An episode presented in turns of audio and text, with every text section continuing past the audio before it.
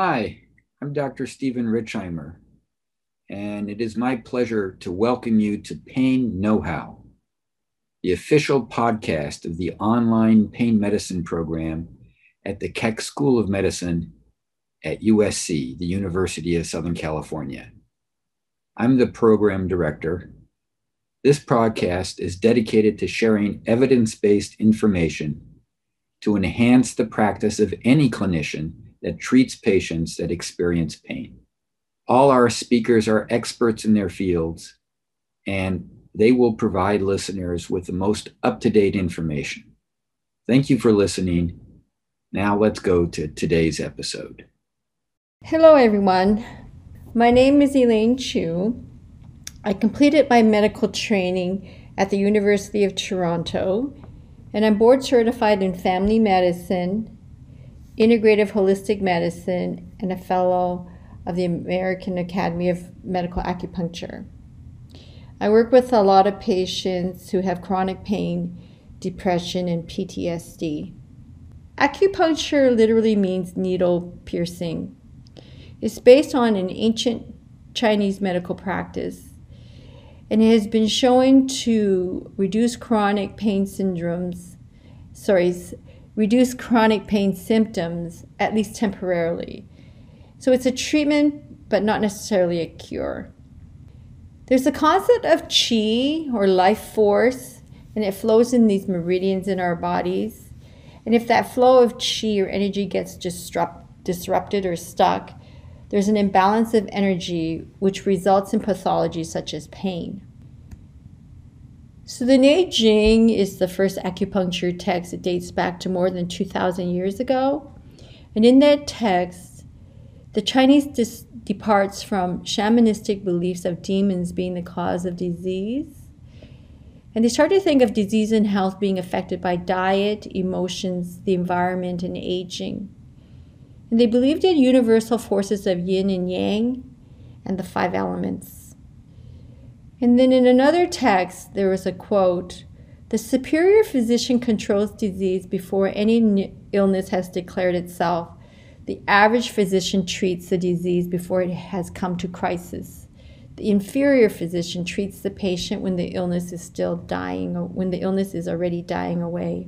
And in the sixteen hundreds, the Jesuit priests were in China, and they took acupuncture back to France. So the French have their own style of acupuncture. And then in the early nineteen hundreds, Western medicine and culture began to dominate, and Chinese medicine started to decline. And then um, in nineteen forty-nine, Mao redevelop, starts to redevelop and redefine Chinese medicine by necessity. Western medicine was scarce and expensive at that time. And this was the beginning of traditional Chinese medicine, also known as T C M, where the focus on patterns of interior, exterior, hot, cold, full, empty, yin and yang. And during the Cultural Revolution, seventy to eighty percent of all illnesses in China was treated by acupuncture or herbs. Also during that time, the Cultural Revolution, Mao executes all five element practitioners in China. In the nineteen fifties, acupuncture began to flourish in Europe. And it wasn't until the nineteen seventies that acup- acupuncture came on the scene in America, where a New York Times reporter had acute appendicitis while in China, and his post-op pain was treated with acupuncture.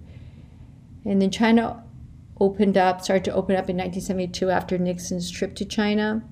In nineteen seventy-four, the F D A labels acupuncture as an investigational device. In then nineteen ninety-six, the F D A reclassifies acupuncture as a medical device.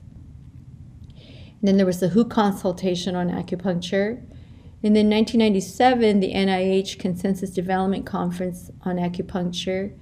And then in two thousand nine, it's estimated that there's fifty thousand acupuncture practitioners in the U S In two thousand nineteen, there's the opiate crisis, and then acupuncture becomes an alternative to managing chronic pain. And then in two thousand twenty, this year, acupuncture, sorry, Medicare starts to cover acupuncture for chronic low back pain. fourteen million Americans now have used acupuncture, and there is over two hundred different styles of acupuncture. Mostly T C M is studied, and most of the studies come from China. So let's talk a little bit about the science of acupuncture. There is um, definitely an electrical, a bioelectrical difference that exists within the meridians. That space typically lies within the fascial planes.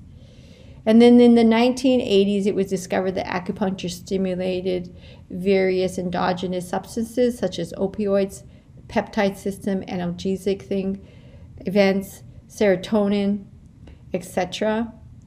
And then there was hi a higher concentration of microvesicles and perineural cells that define acupuncture points. And acupuncture points correlated to activation of various parts of the brain. And with electric stim acupuncture, there is an activation of stem cells.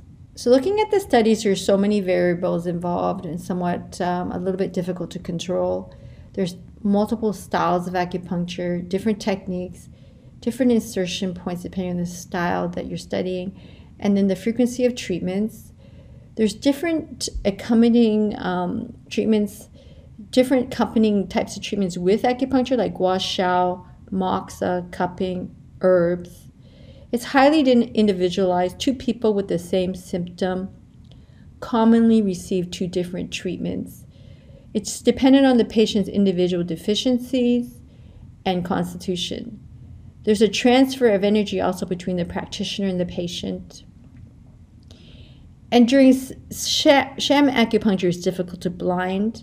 And also there's cultural differences.